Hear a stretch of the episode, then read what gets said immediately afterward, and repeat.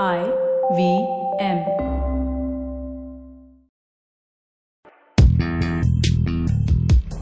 पैसा वैसा विद अनुपम गुप्ता में आपका स्वागत है। ये वो शो है जहाँ आपको पैसों की दुनिया से जुड़े सवालों का हल मिलेगा। कहाँ पैसे बचाएँ, कहाँ लगाएँ, कहाँ कमाएँ, बस सवाल पूछिए और जवाब पाइए। अनुपम ये रहा आपके लिए सवाल। हाय अनुपम। मेरा नाम सुशीला है। मुझे कार लोन के द्वारा एक कार खरीदनी है तो इसके लिए मेरे पास कौन से डॉक्यूमेंट्स होने चाहिए? और ये कार लोन का क्या टेन्योर होना चाहिए?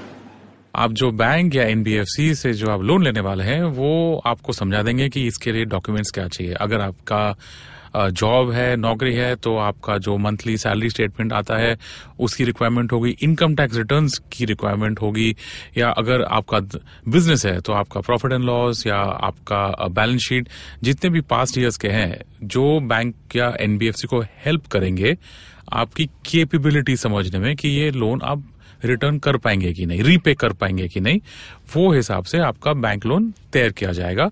जहाँ तक टेन्योर की बात है, वो आपके लेवल ऑफ़ कंफर्ट के ऊपर है। तीन, पाँच, सात साल के कार लोन ऐसे नॉर्मली दिए जाते हैं। तो आपको लगता है कि आपकी नौकरी या आपका बिज़नेस अच्छा चल रहा है over a long period of time तो आप पाँच साल के लिए जा सकते हैं। और अब अकॉर्डिंगली वो हिसाब से आप चुन सकते हैं कौन सा टेन्योर आपके लिए सुटेबल है। पैसा वैसा सुनने के लिए शुक्रिया।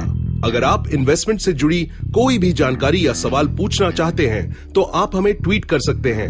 हमारा ट्विटर हैंडल है at I V M podcast या आप हमें ईमेल भी कर सकते हैं पैसा वैसा एट इंडसवॉक्स डॉट कॉम पर। इस शो पर बताई गई चीज़ों को फाइनेंशियल एडवाइस के तौर पे मत लीजिए। ये सिर्फ़ और सिर्फ़ आपकी जानकारी के लिए है। अपने पैसों का निवेश करने से पहले कृपया किसी फाइनेंशियल एडवाइजर की राय ज़रूर लें।